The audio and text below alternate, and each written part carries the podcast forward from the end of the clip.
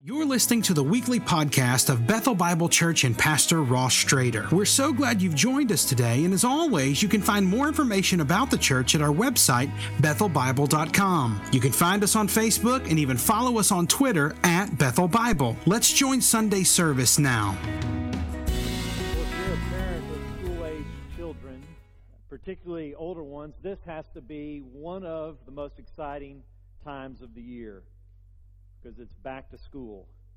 Some schools started last week. Some are starting uh, tomorrow.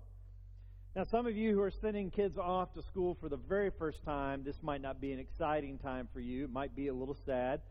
If you are sending a kid off to college, it might be sad, and you might be a little poorer tomorrow as a result of that. I sent off two to college last week, so I promise I'm sadder and poorer than probably anybody in this room. But for those of us with kids in the middle, particularly those with teenagers, I'll give you three reasons why this is my favorite time of the year. The one first is schedule. I am tired of being the first person up in my house, and I'm tired of my kids staying up later than me. So I am ready to get back on a schedule. Second, teachers in the room, I know there's at least one. I'm ready for you to take care of my kids most of the day. I'm tired of coming home and the house is a wreck because they've been there all day long. I love my kids, but I've seen too much of them this summer.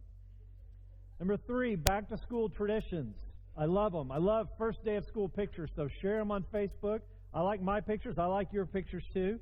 I like meet the teacher. You know, this person who you don't know, and you show up and you think, wow, this person's going to have this huge impact on my kid, and I don't even know who you are. I think that's really cool. But I also like the tradition of the measurement. I don't know how you do it in your house. In my house, the night before the first day of school, we have the measurement that takes place. We have a door jamb near the back of the house where we record the kids' height. Oh, yeah, there it is.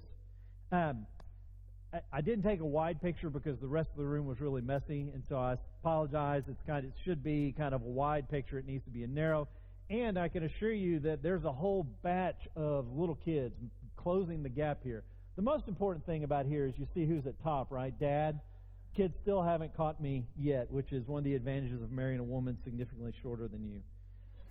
Um, so you might not be able to read that, but I promise you my kids know how to read it. They take great pleasure in celebrating who has grown the most, comparing where they were one year to where another sibling was last year, and there's always kind of celebration of who has passed whom.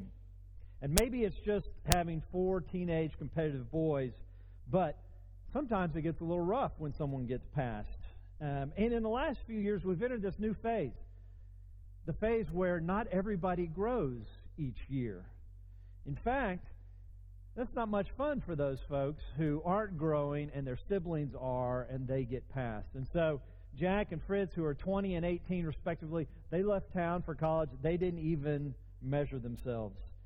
Uh, but, and I also point out, if you notice, yeah, the line up at top hasn't moved either. I haven't grown in several years, unless you count my waistline, but that's outside the scope of this illustration. We're not going to talk about that.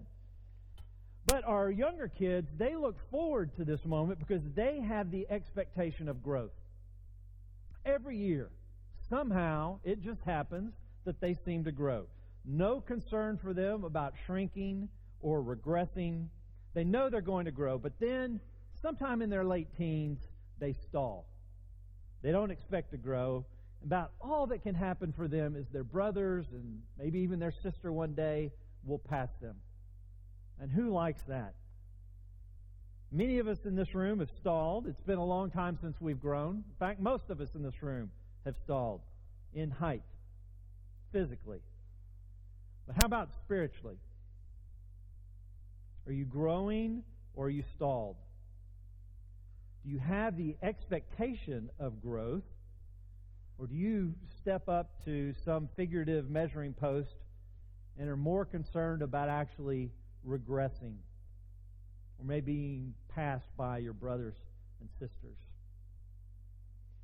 Maybe you hear that question and think, man, my spiritual growth is nobody's business. That's between me and God. My faith is a private thing. I'm an American. I'm a free man. All I need is my Bible and my quiet time, and I'm good. I don't need the rest of you guys. If you're a child of the sixties, which we have a couple in this room, and you happen to be a fan of Simon and Garfunkel, your mantra might be, I am a rock. I am an island. But here's the truth. Maybe the uncomfortable truth. The truth is that, that while there are things we can do as individuals to encourage our spiritual growth, empowered by the Holy Spirit, our passage today shows that our growth is also dependent on one another. It's what we do together. In fact, look around this room. This might be a scary thought. Your growth is dependent on the people in this room. So let's turn to Ephesians chapter four. We'll start at verse seven and go all the way to sixteen. That's Ephesians four, seven through sixteen. As you turn or click there, let me catch you up on where we are in this series. It's our third Sunday of our August Pursue series. First Sunday was God pursuing us. And then last week, Michael Swindell, our new family pastor here at camp, at on South Campus, preached on our new identity, pursuing our identity in Christ. And today we're going to talk about pursuing others, Ephesians four, seven through sixteen. And next week, Ross will be here to talk about pursuing our mission in Christ. So what I'm going to do is I'm going to read the text. I'm going to set a little context for us because we're a Bible church and we always need to do that. Then we're going to talk about three aspects of this grace gift that we're going to study today. Individual gifts, the giver of the gifts, and then finally shared gifts. And then we'll talk about how that applies to Bethel. But let's read from God's Word. Please stand with me, if you will. Ephesians four, beginning in verse seven. But grace was given to each one of us according to the measure of Christ's gift. Therefore, it says, when he ascended on high, he led a host of captives, and he gave gifts to men. In saying he ascended, what does it mean but that he also descended into the lower regions, the earth? He who descended is the one who also ascended far above all the heavens, that he might fill all things. And he gave the apostles, the prophets, the evangelists, the shepherds, and teachers, to equip the saints for the work of the ministry, for building up the body of Christ, until we all attain to the unity of the faith and of the knowledge of the Son of God, to mature manhood, to the measure of the stature of the fullness of Christ, so that we may no longer be children, tossed to and fro by the waves and carried about by every wind of doctrine, by human cunning, by craftiness and deceitful schemes. Rather, speaking the truth in love, we are to grow up in every way into him who is the head, into Christ, from whom the whole body, joined and held together by every joint with which it is equipped, when each part is working properly, makes the body grow so that it builds itself up in love. It's the word of the Lord. You may be seated.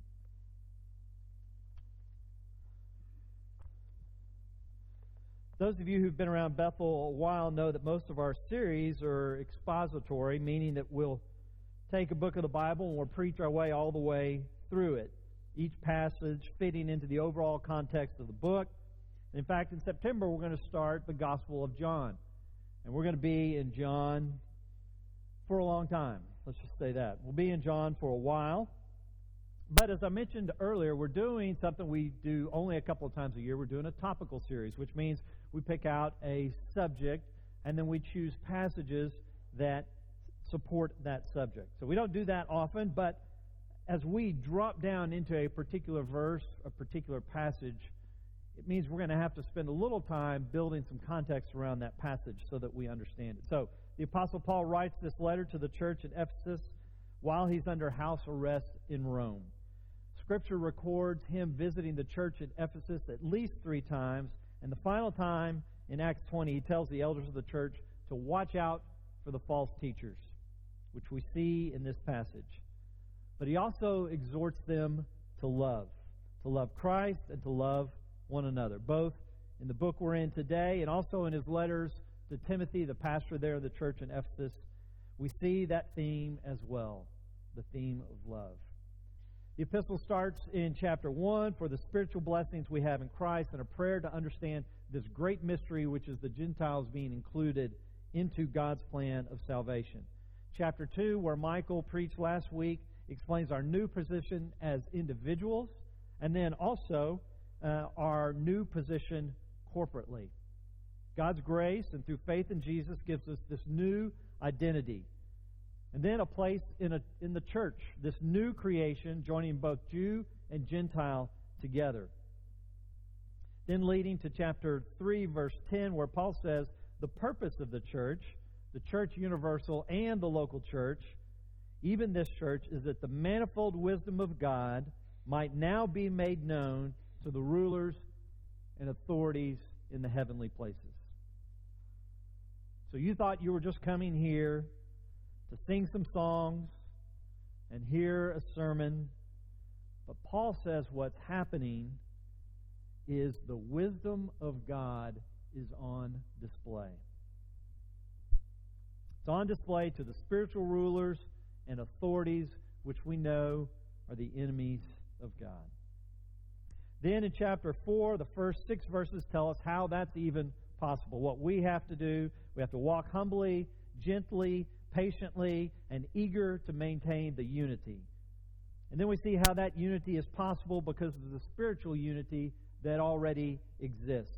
One body, one spirit, and then in verse five, one Lord, one faith, one baptism, one God and Father of all, who is over all and through all and in all. Amen.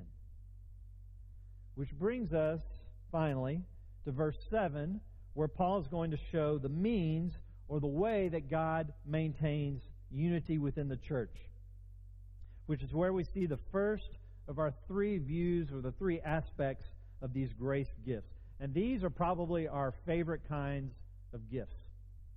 They are individual gifts. Verse seven, but grace was given to each one of us according to the measure of Christ's gift. The next couple of the verses will make it clear that this gift of grace is from Christ himself, and that each of us, at least all that have placed our faith in Jesus, have these gifts. The use of the conjunction but shows the transition from Paul's kind of collective admonition to all of us, or as my Greek professor used to say, all y'all. He really did. That was how we were supposed to translate plural second person. First, uh, sorry, plural first person, all y'all. In verse one, and then here in verse seven, he stresses the individual gift of grace we all receive. Not just church leaders mentioned in a couple of verses, but all of us. So what is this grace here in verse seven? It's really the gospel in one word. It's God's unmerited or undeserved favor in providing salvation for unworthy, undeserving sinners through Christ's sacrificial death. It is the good news. It's not our works. It's not our effort. It's not us doing more good than we do bad, like we could somehow possibly measure that. It's not about being good enough based off a standard we get to set. It's about the perfect goodness of Christ. It's about Jesus meeting that standard for us and then looking at us dead in our sin and saying, that one, that one, that one, there with me. And the grace gift given to each of us here is according to the measure of Christ's gift, which means that the amount or the size of the gift we get actually varies. Some of us get more grace than others. And I always read that as some of us need more grace than others. And by that I really mean that some of you need more grace than I do, which just shows how much grace I need. But here's another aspect of grace we often overlook, and that is the concept of grace as divine enablement. God giving us precious gifts, little pieces of divine supernatural power. And that seems to be in play when Paul, in the Greek, when he pairs this article with this word like in verse seven, that that's really the main focus of this gift. And it fits with the parallel passages on using gifts to build up the church in unity, like First Corinthians twelve four, Romans twelve six, where he says, having gifts that differ according to the grace given to each of us, let us use them. Which sometimes, if we're honest, we really don't like those kinds of gifts. Gifts that enable work. It's kind of like giving your wife a vacuum cleaner for Christmas, or your husband or your teenage son a lawnmower. Unless it's a really big one, then that's probably cool. But imagine the look on the face of your spouse as they open up that gift, and if you're lucky, they pretend to be excited, or they might just burst into tears. There's one Christmas about eight or nine years ago, eight or nine years into our marriage, sorry, which means I should have known better, where I wanted to give Serena a gift kind of like this. It was a Roomba. I don't know if you know what those are. It's one of those robot vacuum cleaners. So this was about fifteen years ago when they first came out, and my sister-in-law had one, and she absolutely loved it. And we had four little kids at the time, and as you can imagine, Serena was always picking up stuff off the floor that the kids were about to put in their mouths. And so I thought this would be a great gift. But I've been married long enough to know that I can't make the exact same mistake twice. So I hedged my bet by getting her another gift. So there was like the primary gift, and then there was the secondary gift. I don't even remember what the primary gift was, but the secondary gift was the Roomba. And she opened it, and she didn't look too pleased. She looked kind of skeptical. She didn't cry, which is good. But you know what she told me recently? She said that was the best gift I had ever gotten her. Now, I've spent some money on my wife over the years. I've bought her some nice things. Don't think bad about me. But she said that's the best gift, she's, or the favorite gift that I've ever gotten her. And she said the reason that she liked that gift was because it did work for her. She loved the sound of Roomba as she laid in bed and knew that someone was cleaning her house. So, men, my counsel to you is there's a fine line here. Gifts to do work, not good. Gifts that do work for them, maybe. Somewhere in there, there's trouble, I promise you. So that's the first aspect of the grace gift. It's for each of us individually, and it is for us to use. Now we'll learn about the second aspect of this grace gift, what the passage says about the giver of the gift, who is Christ, in verses eight through ten. Verse eight says, therefore it says, when he ascended on high, he led a host of captives, and he gave gifts to men. This is a paraphrase of Psalm sixty-eight, particularly verse eighteen, except in Psalm sixty-eight it refers to God. But Paul here is explicitly referring to Christ. The E S V smooths out the Greek when it says led a host of captives, but the N A S B and several other translations read more like he captured a group of captives and ascended on high. So Paul, who began chapter four by stating that he is a prisoner for the Lord, which is literally true as he wrote this book, also identifies all of us, not as volunteers in the Lord's army, but as captives of Christ. And then verses nine and ten are kind of a parenthetical statement, kind of an interpretation of this paraphrase. And Paul points out that you can't ascend unless you've first descended, helping his Jewish brothers understand that the psalm they thought was about God, the Father, was really about the Messiah, Jesus, who descended from heaven down to earth. And Paul ends verse ten with the phrase that describes the purpose of Christ descending and then ascending above the heavens, to fill all things. Paul uses this phrase several times, such as Colossians one nineteen, where he says, "For in him all the fullness of God was pleased to dwell, and through him to reconcile to himself all things, whether on earth or in heaven, making peace by the blood of the cross." He uses it again, Ephesians one twenty-two, "And he put all things under his feet and gave them as head over all things to the church, which is his body, the fullness of him who fills all in all."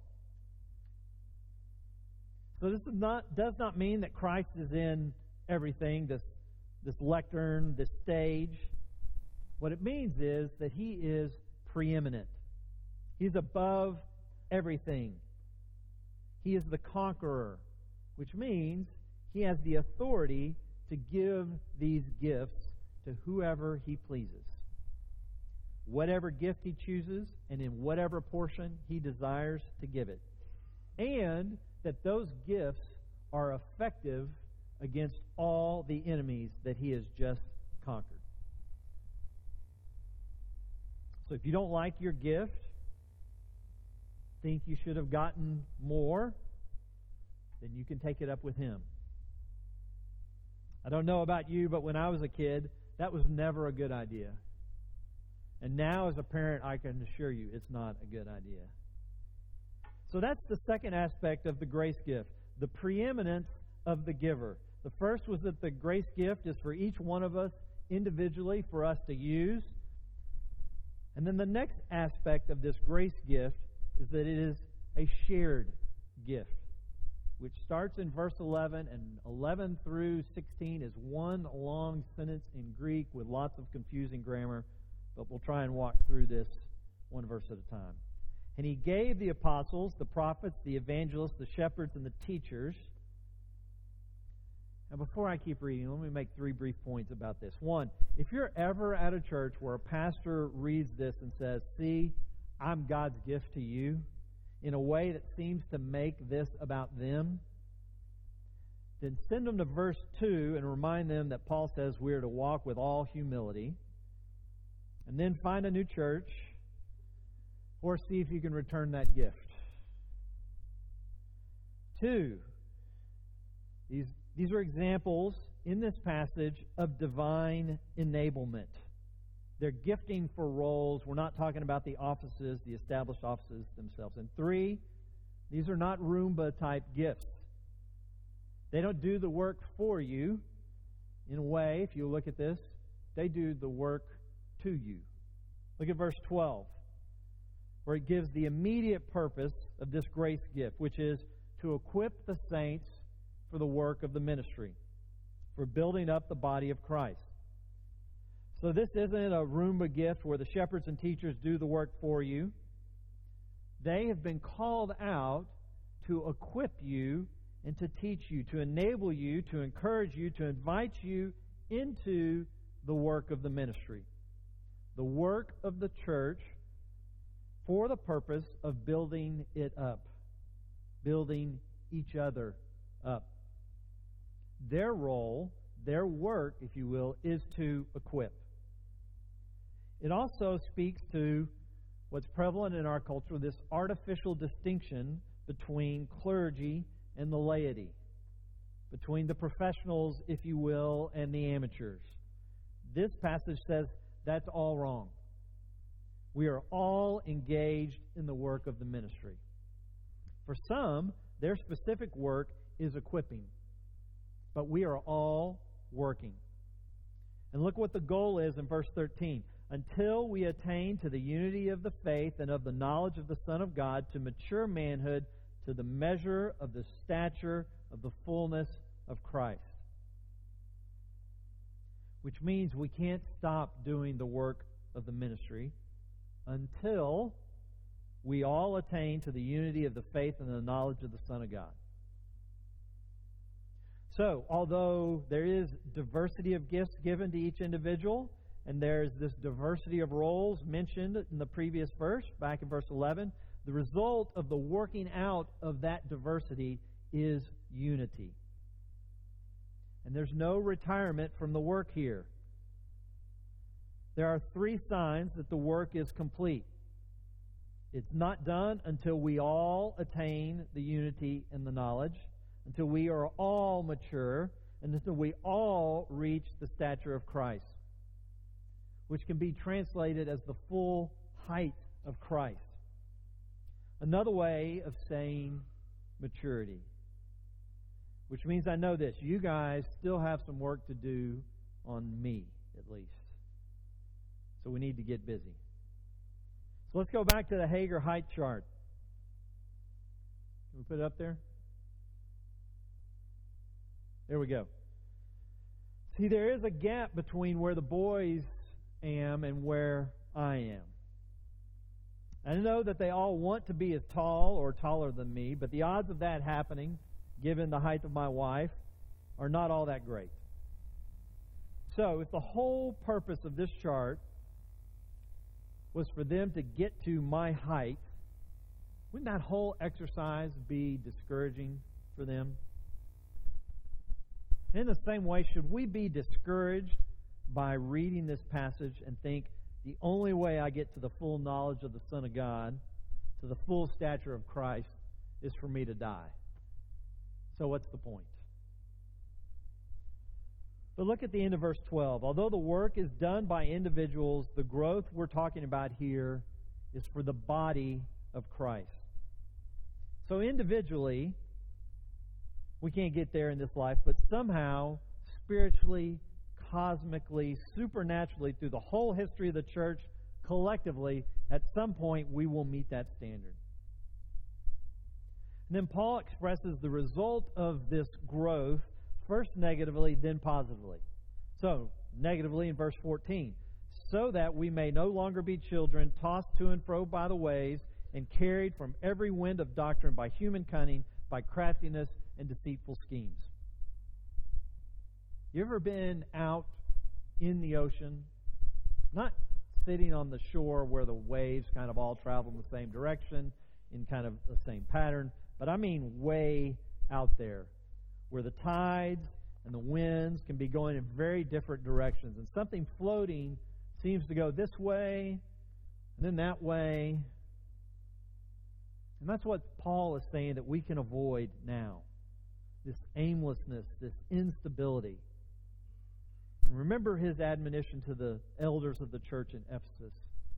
Avoid false teachers. Which means there can be an immediate benefit for all of us doing the work of the ministry. The stability, the ability to discern false teaching, to see through the lies of the world. And then Paul states the result of all of us working together positively with verses fifteen and sixteen. Rather, speaking the truth in love, we are to grow up in every way into Him who is the head, into Christ, from whom the whole body, joined and held together by every joint with which it is equipped, when each part is working properly, makes the body grow so that it builds itself up in love. And although the E S V says it, it translates it as speak the truth, it really has more of the sense of proving or being true, not so much just speaking. Although that would be part of it, it's really much broader than that. It's contrasted with false speech and deceitful schemes. So you could read it like, be the truth in love. Becoming more like Christ, who is the head of the church, which is, in this text means he's both preeminent, but he is also the source of growth. And there's something interesting here in, in the Greek word joined. It's actually only used here and then back in two twenty-one. And it reads here like a medical term, but that's really not what it is. Here, it's actually a construction term. It refers to how a stonemason would take a seemingly random group of stones, and before they had a lot of mortar, he would chip and chisel those stones and place them together so that they fit together. Which I think is a great metaphor for the church. not just taking who we are, slapping us together, sticking some mortar in there to kind of keep us apart, but chiseling and shaping us and fitting us all together. So if Christ is the source of all the growth, and He's holding all of it together, and we know He's going to do His part, what are the constraints? Someone's got to be messing this up. And the answer, of course, is we're messing this up. The first opportunity is when we don't be the truth, when we don't live the truth, when we're not the ambassadors that we should be, we turn the world away. But the second is really the main point of the message today. Look at the middle of verse sixteen, where it says, when each part is working properly. Each part. Not some part, not most parts, not twenty percent of the parts. Each individual part.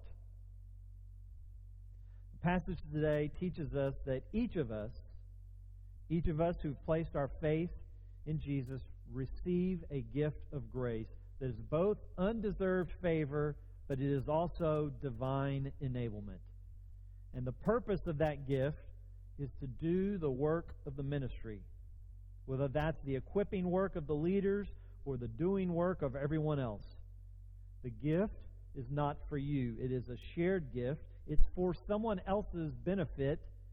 It's for the church, for building up the church.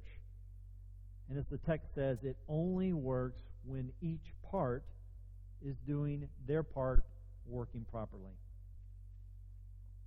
I grew up going to church, even went to this church when I was in high school, a long time ago. And when you go to seminary, if you've grown up in the church, there's a lot that they teach you, and you hear it, and you're like, oh yeah, that's kind of, that's pretty much what I believe. That's not surprising. But you want to know what the biggest surprise for me was in seminary? The biggest area of theology where there was a gap between my experience and what I was being taught about the doctrine of the church. What I caught from just being around church was that was the place you went to be fed, the place you went to sing some songs, the place you went to learn the stories of the Bible, to kind of get filled up for the week. And you kind of run out of gas as the week went on. You need to get filled back up again. And then, as you're leaving in the car on the drive home, you'd list out your disappointments. The sermon, which I'm sure many of you will do today. The song selection, that person who didn't remember your name, even though you've introduced yourself three times. But I don't think I ever had anyone tell me that the church was the place you go to use your God-given gifts to serve. Maybe they said that, and maybe I just didn't get it. But in terms of what I'd soaked up being a kid in church, I had totally missed that. So I think this passage says, if we don't feel connected to the church, use our gifts to serve. Don't like the way a particular ministry is being run? Use your gifts to serve, because we need you, all of you. Our spiritual growth and our spiritual maturity depends on you. So how does that happen? Well, first you've got to have a gift, which means at some point in your life, maybe even today, you recognize that you are a sinner who does not meet God's perfect standard. You don't measure up. There's this gap between where you are on the height chart and where God is. And in faith, you turn to Jesus and you say, I believe you are the Son of God.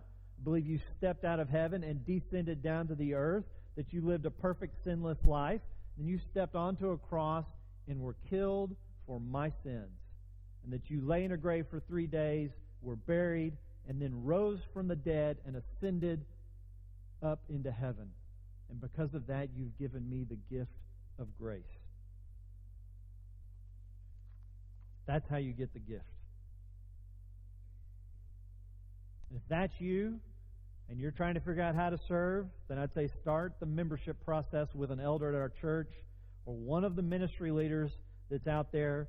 Register online for Discover Bethel. We had the slide up earlier, Wednesday, September fifth, to learn more about the church and commit to the church. And although I promise we didn't plan it this way, but the same day we're preaching a passage that screams, "We need you," we're recruiting for family ministry team members out in the lobby. And I can promise you that whatever the gift you have, they can use it. Of course, they need teachers from preschool all the way up to high school, but they also need friendly folks for the first impression team. They need patient folks who can hold crying babies. They need hospitality folks to organize events. They need cooks who will cook for teachers. They need wise folks who will just hang out with teenagers on Sundays or Wednesday nights. They need administrative folks to help for all of the work, and safety folks just to watch over everybody. Whatever gift you have, I promise you there's a place for it to be used here in the church. Like I said, we need you. In a lot of ways, it's like the Hager family growth chart. There are some things that you have to do to grow. You need to eat and you need to sleep, but you can't make yourself grow. In the same way, our passage today says that we are to be the truth in love, and we're to use our gifts, but ultimately, it's Christ that makes us grow. He is the one who produces the growth, and the way He has chosen to do that is in community, in His church. So please join us. We all need each of you. Let's pray.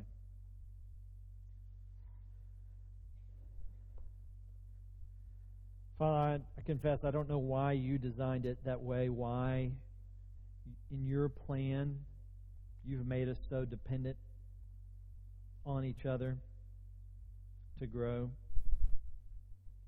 But Father, I'm convicted that your text clearly says that, that we are not isolated, that we are not alone, that we need each other in a way that is deeper and more profound than our culture would understand. So, Father, I pray that Bethel would be that kind of church, Father, where we confess our dependence, not just on you, which is absolutely true, but also on one another. That you would knit us together not just as a collection of individuals slapped together with some mortar, but Father, that you would chisel and shape and pair us and stack us together in a way that would be beautiful and that would be enduring. Father, if there are anyone in here who does not know you, does not know your Son, was relying on a height chart of their own construction and not the perfect standard that you've set out. Father, I pray that you would raise up people to be truth in their lives. Not just speak it, but to be it, Father.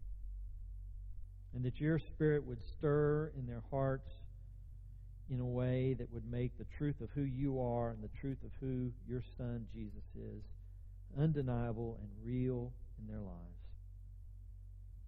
And Father, that all of that would be done in a way that would be bring you and your Son, Jesus, great glory. I pray all this in the name of Jesus, in the power of your Spirit. Amen.